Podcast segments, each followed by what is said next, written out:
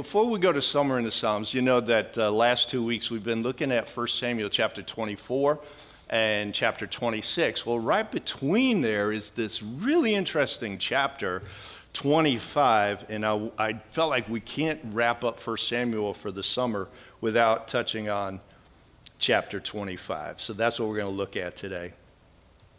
Many years ago, my mom's life was saved by an interruption. It was the 1970s. My mom was coming back to her job from lunch. She was returning to her office, and as she was heading to her office, the receptionist called her over to ask a few questions. So my mom went to the receptionist. She had a few questions. It was a delay of just a few minutes, but it was just long enough to kind of irritate my mom. But it was also just long enough to save her life. Because while they were talking, a man came into the office area, walked behind them, and quietly walked into the office room where my mom worked with two other women. He shot and killed both those women and then sat down and waited for the police to come. It turns out he was the estranged husband of one of those women, and the other was just in the wrong place at the wrong time. And my mom would have been in that office too had she not been interrupted on her way to the office. It's called a providential interruption.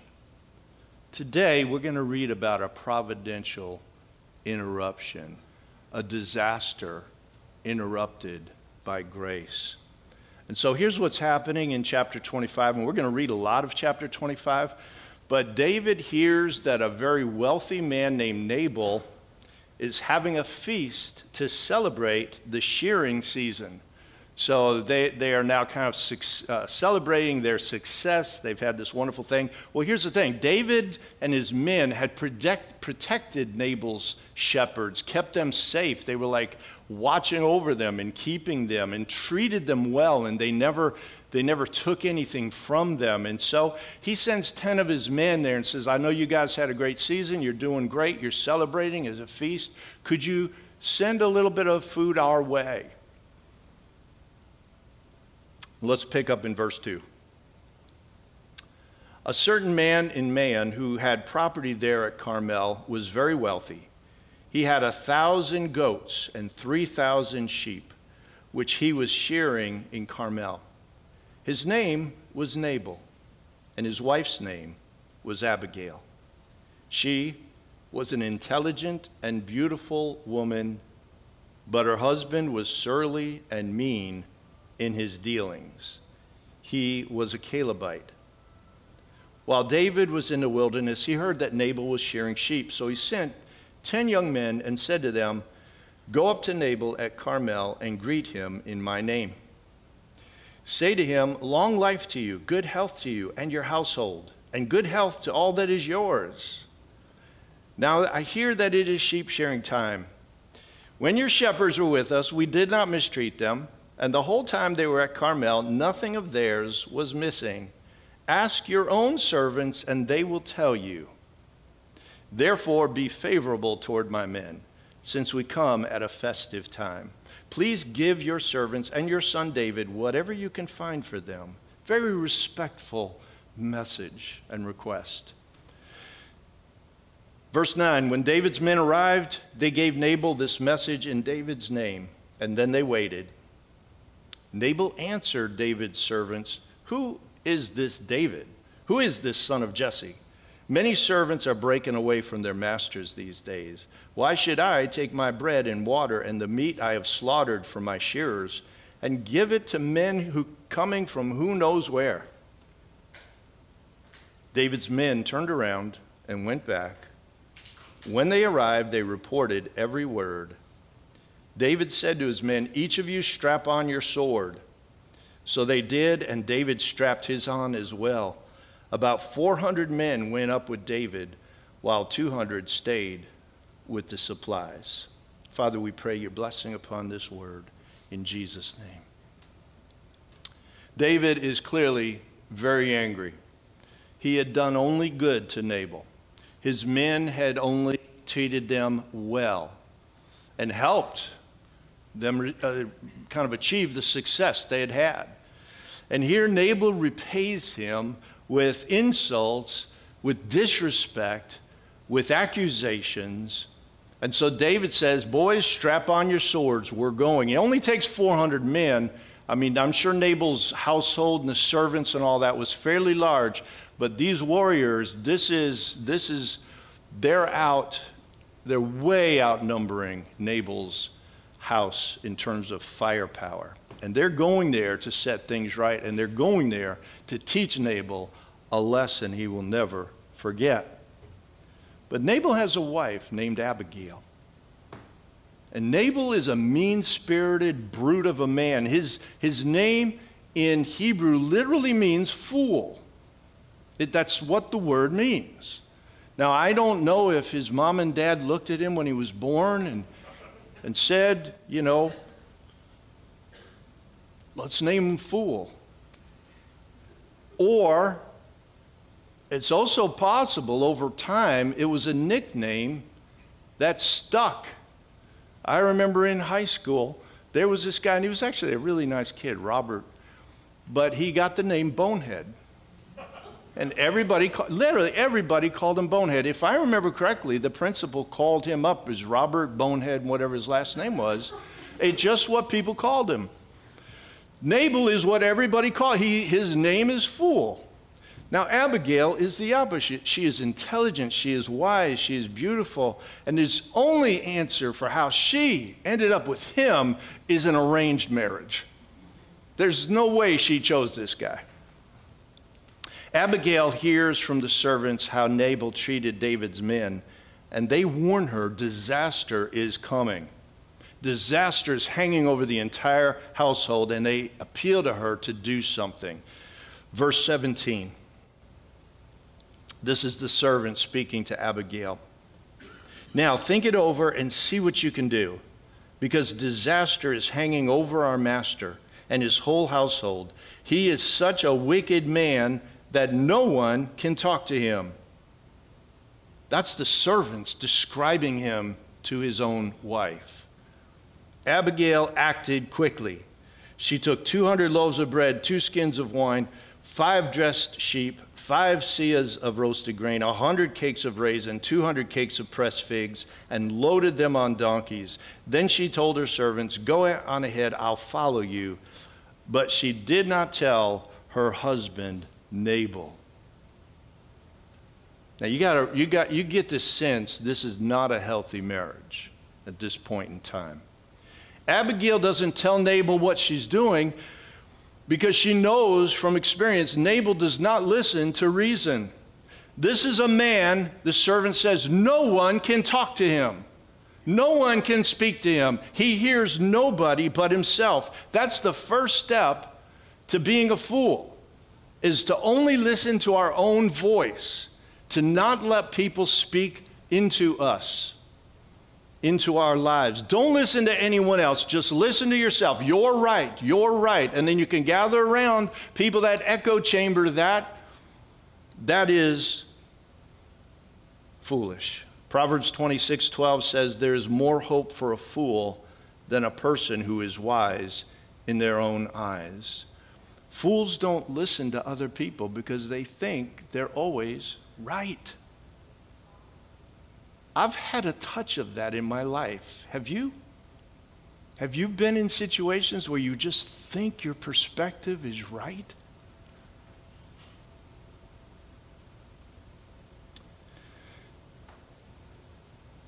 It's good to listen to other people.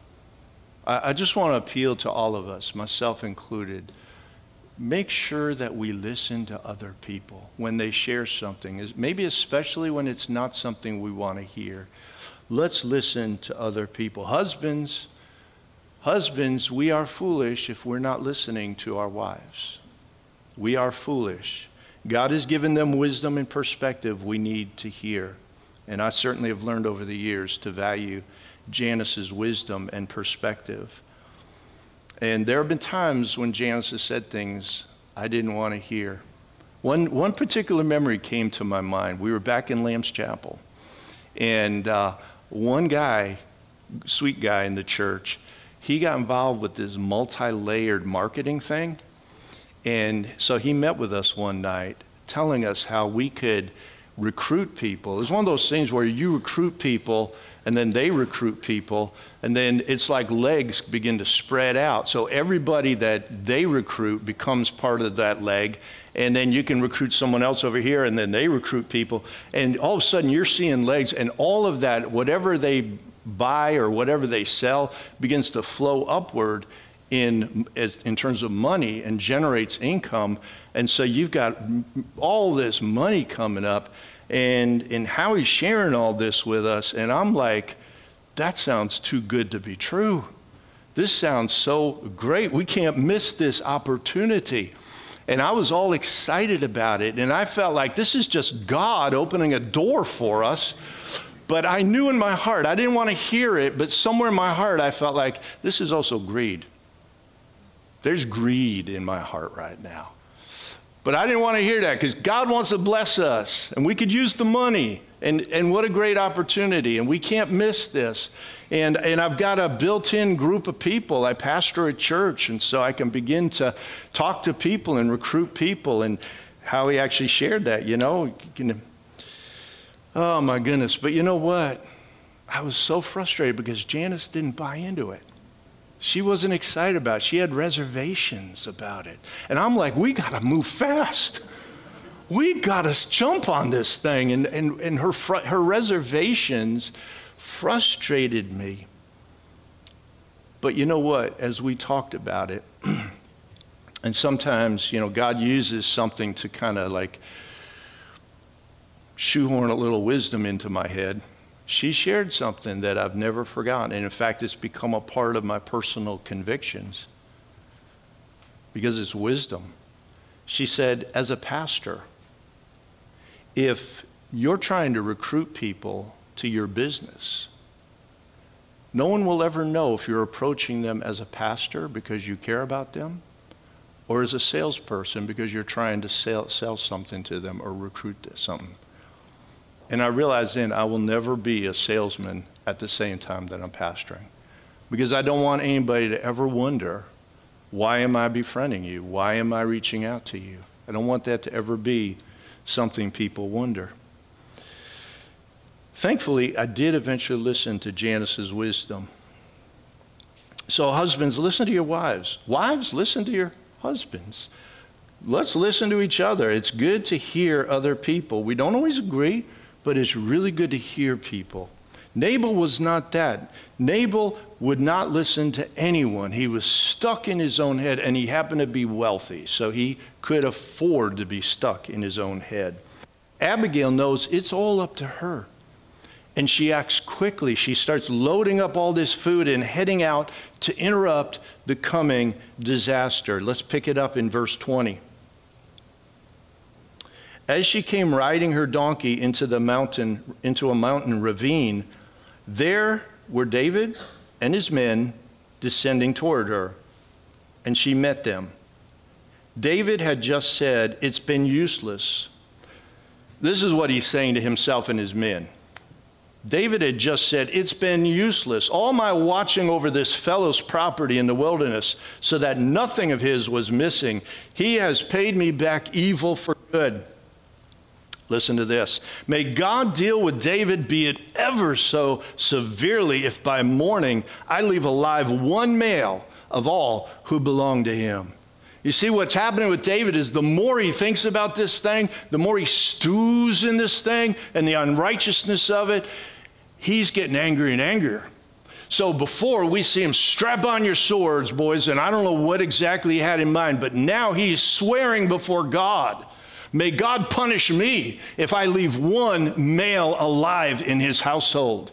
We're talking way out of proportion. Nabal has hurt his pride. There's no doubt about it. He's been unfair to him, he's been ungrateful to him, but he is talking about murdering every male in the household. That means old servants, children, every male, people that had nothing to do with this at all.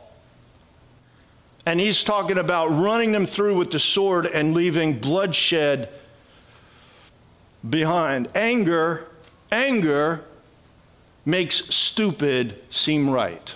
Anger is stupid so often. There is a, there is a righteous anger. There is a righteous anger. And there is a way that we can walk anger out in a godly way. God gave us the emotion of anger. But most of the time, anger is not righteous as we, as we experience it. Most of our anger is very self centered, and I want something and I'm not getting it, so I'm angry. My feelings are hurt, my pride is hurt, whatever. And in anger, we say and do stupid things, and it seems right in the moment.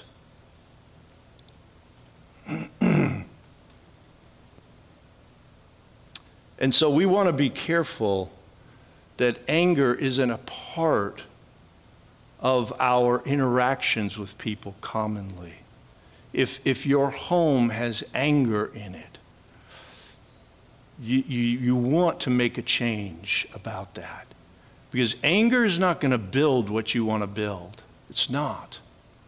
See, anger says, here's how you make this change. Here's how you get this person to do what you want. Here's how you get what you want. And, it, and, in, and in its wake, it leaves the exact opposite. It destroys, it burns down, it tears down. Parents, if you are trying to raise your kids and get them to behave and get them to do what you want by anger, and I, believe me, I know what it is to be a little angry at my kids over times. But that's not how to parent, to control with anger, to yell, to scream. It's, it's not. And when we step into that direction, we need to ask for forgiveness because we've sinned. When we explode in anger. Now, if it's controlled and it's like we're, we're controlled and, and that anger has raised up, we got to do something about this constructively, that's all good. But I'm talking about the, the fiery, burning words, harsh yelling or saying cutting words or the other things out of anger that tear down and seem so right in the moment, but later on lead to such regret.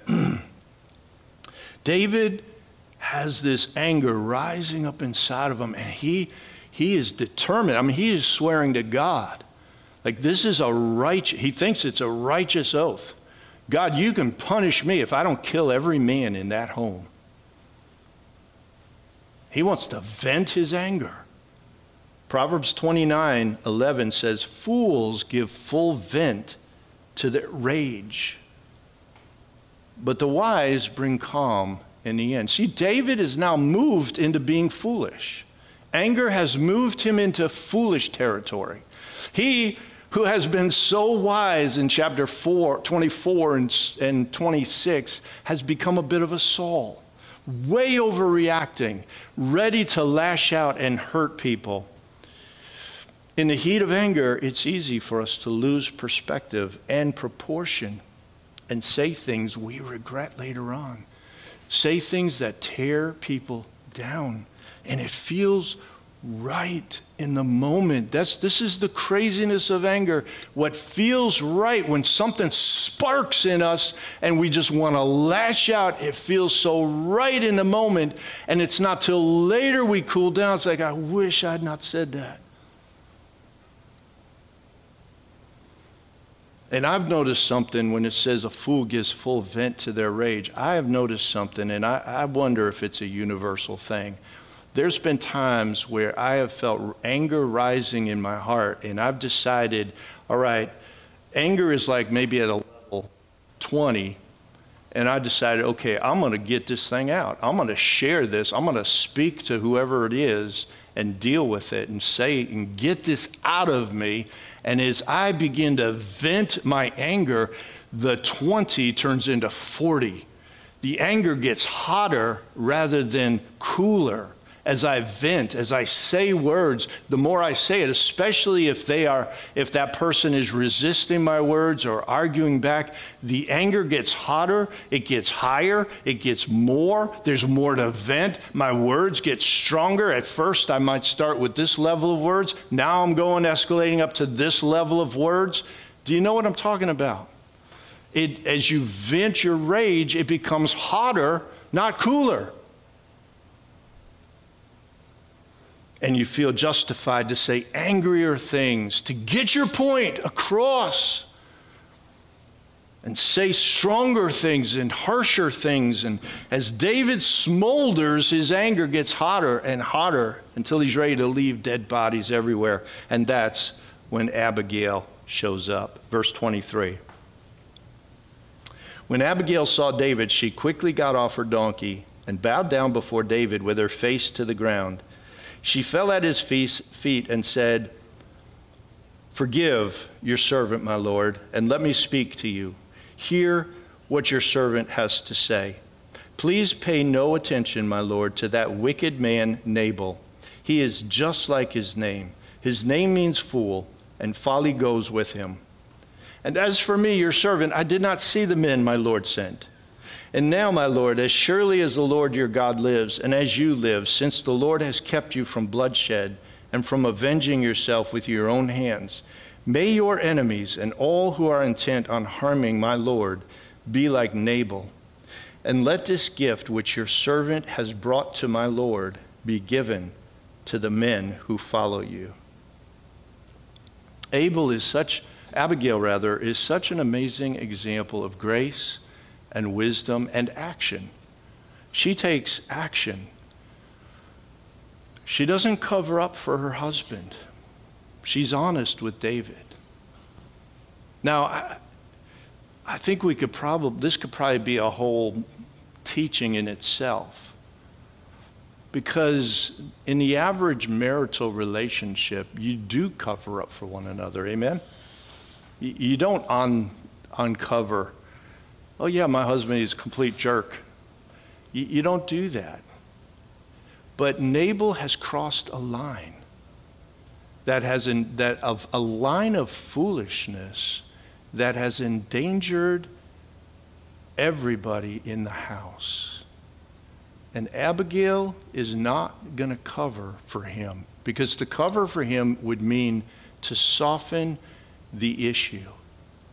She's taken action. And she says, Pay no attention to that wicked, or the word means worthless.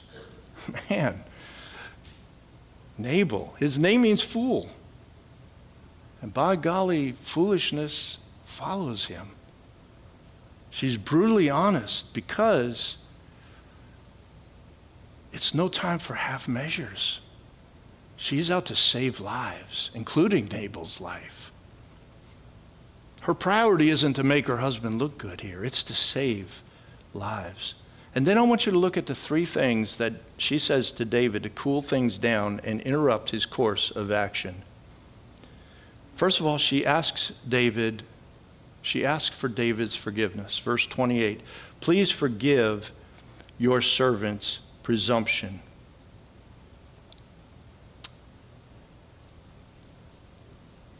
Please forgive. She's asking for forgiveness about approaching him on something like this. She's asking for forgiveness that I didn't see your men when they came. She is simply approaching him with a very deep humility.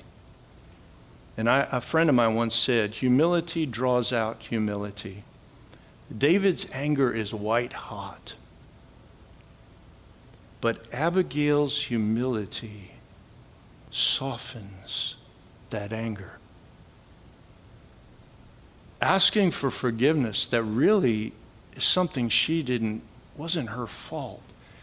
It throws water on a fire. It throws, it throws water, cooling water on David's white hot anger. A soft answer turns away wrath. See, in those moments, we can diffuse or we can detonate an explosive situation. Humility diffuses. I've seen conflicts get diffused when one person or the other humbles themselves, asks for forgiveness for their part in the conflict. And often, often when one person humbles himself and asks for forgiveness, it makes the other person feel safer to humble themselves as well and to ask for forgiveness for their part. Humility draws out humility very often. Anger burns bridges, humility builds bridges. And relational breaks can start to heal when we humble ourselves and ask for forgiveness. I just want to say this. Asking for forgiveness should be a common part of, particularly of family life, because there's a lot of bumps and bruises in family life. There's a lot of bumps and bruises in marriages. There's a lot of bumps and bruises in parenting. And if you're one of those parents who's never gotten frustrated with your kid and never said a word out of anger, you don't even need to be here this morning. you can go home. but I know I have. I've said, I've said things that were out of anger, things that were unkind to my kids, where I, my buttons got pushed, whatever. But I think I can say every single time I go back and ask for forgiveness. And so those things never damaged our relationship. In fact, I think they strengthened it because, and I would often tell them, your dad needs a Savior too. Our home, we ask for forgiveness, and our kids do that too. Let that be part of your atmosphere. Abigail asks forgiveness. I don't think she had to. But she starts with that. Secondly, she blesses David, verses 28 through 29. The Lord your God will certainly make a lasting dynasty for my Lord because you fight the Lord's battles, and no wrongdoing will be found in you as long as you live. Even though someone is pursuing you to take your life, the life of my Lord will be bound securely in the bundle of the living by the Lord your God but the lives of your enemies he will hurl away as from a pocket of a sling. So Nabal answered, You know, who is David? Who is this puny guy breaking away from the king? But Abigail says just the opposite. I know you are the chosen king. You're going to win every battle because God is fighting for you. And then she uses poetic language about how God's hand will be on David's life. The life of my Lord will be bound securely in the bundle of the living by the Lord your God, but your enemies will be hurled away as with a sling. She comes and she encourages and she blesses David, and his anger goes down even more. So we, we never want to flatter people. We never want to be insincere, but we do want to learn how to approach people in a way that, that blesses and encourages them as much as we can, as Abigail did. We will change more hearts in a Godward direction through encouragement than through criticism. And then, third, she appeals to David's conscience. Verse 30. She doesn't start with this, but she comes to this point. When the Lord has fulfilled for my Lord every good thing he has promised concerning him and has appointed him ruler over Israel, my Lord, listen to this, will not have on his conscience the staggering burden of needless bloodshed or of having avenged himself. And when the Lord your God has brought my Lord success, remember your servant. She's like, when you get to that place God's bringing you, you don't want to have this on your conscience. David was temporarily insane from anger, but he would have, this would have haunted him the rest of his life. He would, it would have changed his life. He would have innocent blood on his hands that would have haunted him. And she's saying, You don't want this on your conscience. Let it go. Let it go. You don't need this to be successful, David. God is going to give you that. And when he does, remember your servant. Verse 32 David said to Abigail, Praise be to the God, to the Lord, the God of Israel, who has sent you today to meet me. May you be blessed for your good judgment and for keeping me from bloodshed this day and from avenging myself with my own hands. Otherwise, as surely as the Lord, the God of Israel, lives, who has kept me from harming you, if you had not come quickly to meet me, not one male belonging to Nabal would have been left alive by daybreak. Then David accepted from her hand what she brought him and said, Go home in peace. I have heard your words and granted your request. David knew this was a divine interruption. this was disaster interrupted by grace. God sent Abigail to interrupt his plans and also to save David from himself. Sometimes we need to be saved from ourselves.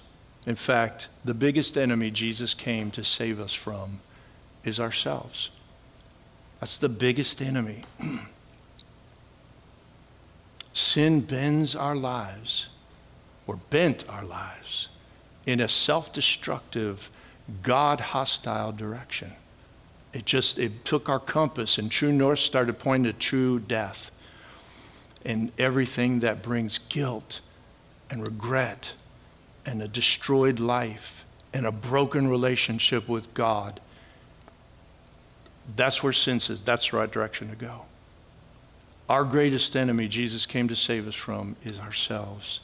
And he did that by coming and giving his life and letting his precious blood be shed in our place to cleanse us from our guilt, cleanse us from our sin, to wash our conscience clean, to free us from the chains of regret, and to reconcile us to God as our Father. And the Lord does all that, and He does that surgery on our hearts so we begin to want to serve Him and love Him. And when we fall short, we come to our Savior and we ask for forgiveness, and He is faithful and just to cleanse us from all guilt and sin and forgive us of our sins. Jesus is so wonderful and so beautiful, and He saves us from ourselves. If you've never asked Jesus to be your Savior, I just want to pause. And I just want to I just want to give you that opportunity to ask him to be your savior and not let another day go by. Not let another day go by.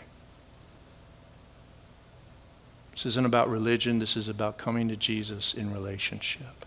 Let's just pray together briefly. And if you have never asked Jesus to come into your life as your Lord and Savior, I want you to pray silently with me. And Lord Jesus, I know I need a Savior. I've made a mess of things. But more than that, I know that I don't have a relationship with God. And I know that my sin has broken relationship with God. And I need God. Jesus, would you come into my heart? Would you forgive me? Would you cleanse me of my sin? Would you give me a new heart? And would you restore my relationship with God the Father? Thank you for dying for me. I receive the gift of eternal life in Jesus' name. Amen. As we close this morning, I just want to encourage if anyone, if you're struggling with some of the things that I've talked about, maybe, maybe with anger, maybe with unforgiveness, maybe bitterness. I think where David lands is where I want to encourage you to get your eyes off all that and put them on God. David saw this was God that did this. She pointed his eyes, look at what God's doing in your life. And then you don't have to swirl your life around a little worthless man like Nabal. And I'm not saying that anybody in our life is that. But the small emotions of bitterness, I'm bitter about what that person did years ago, or the anger, as we get our eyes upon the Lord and trust Him with our lives and call upon Him, He can do the surgery in our heart and help us let go of those things. He can interrupt the trajectory of our anger with His grace. So I just want to finish the story really quickly. Abigail goes back, tells Nabal what happened and how close he came to death, and Nabal is struck dumb. For 10 days, he's just like a stone. And then it says God struck him. So God did avenge David. God did avenge David, and Nabal died uh, just 10 days later. And David, who was obviously impressed with Abigail, sent his men to get her, and she became his third wife, and uh, which I don't encourage today. That's why somebody might say, well, what's the application on that? um, um, but then he loses a wife in a sense because Saul gives Michal away to another man while he's running in cage from Saul. We'll cover that in 2 Samuel one day. Anyway, God is faithful to David. God is faithful to Abigail, and God is faithful to you. Amen? He is faithful to us. Let's pray. Father, we just thank you that your faithfulness is, it reaches to the skies. It is unending, Lord. Thank you for your love and your grace. Thank you that as we sang earlier, Lord, we can run to the Father, and we don't have to wonder whether you're going to chase us out or, or th- but only through Christ. Lord, let not anybody within the sound of my voice think that there's just this generic sense of God wanting everybody to come to Him no matter how. It's got to be through Christ. That's the thing the Bible says. Your arms are wide open, your love wide open, your desire and commitment to forgive and show mercy wide open, but only through Christ. Because it took the death of Christ to purchase our souls and purchase forgiveness for us in a way that satisfied your justice. So, Father, I pray let not anyone think there's this just generically nice God who's just ready to receive everybody however they want to come, because that's not the truth. But in Christ, with Jesus as our Savior, the door is wide open, and you are a good Father, and we love you. I pray your blessing upon each and every one here, each and every one watching. Um, let our hearts be encouraged by this, Father, and do that surgical work, especially anyone who's struggling with maybe some of the things we talked about today. Let them experience growth and change from within the heart. We ask in Jesus' name. Amen. Amen. God bless you guys. Have a great week.